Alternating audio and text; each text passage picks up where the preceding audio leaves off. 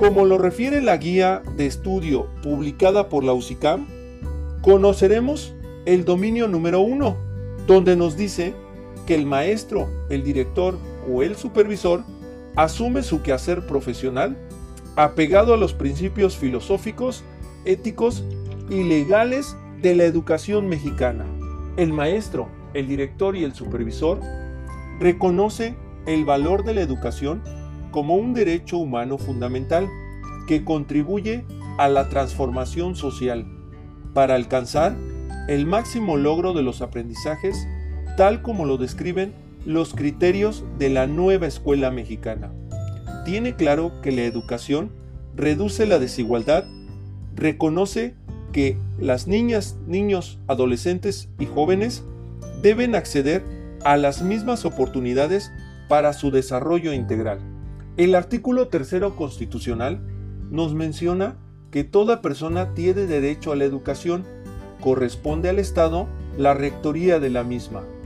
Esta será obligatoria, universal, inclusiva, pública, gratuita y laica. La educación tenderá a desarrollar todas las facultades del ser humano.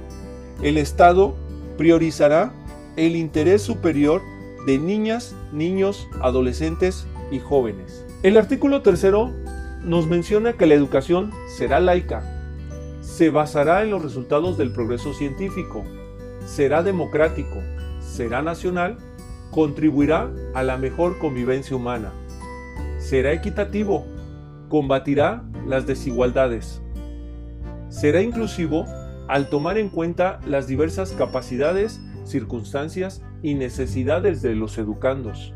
Será intercultural, ya que promueve la convivencia armónica entre personas y comunidades. Será integral, ya que educará para la vida. Será de excelencia, ya que promueve el máximo logro de aprendizajes.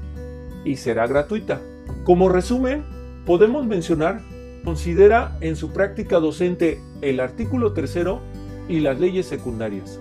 Los principios filosóficos, éticos y legales nos indican que la educación es laica, democrática, gratuita, propicia convivencia humana, científica y tecnológico, universal, pública, humanista, equitativa, intercultural, inclusiva, integral y de excelencia.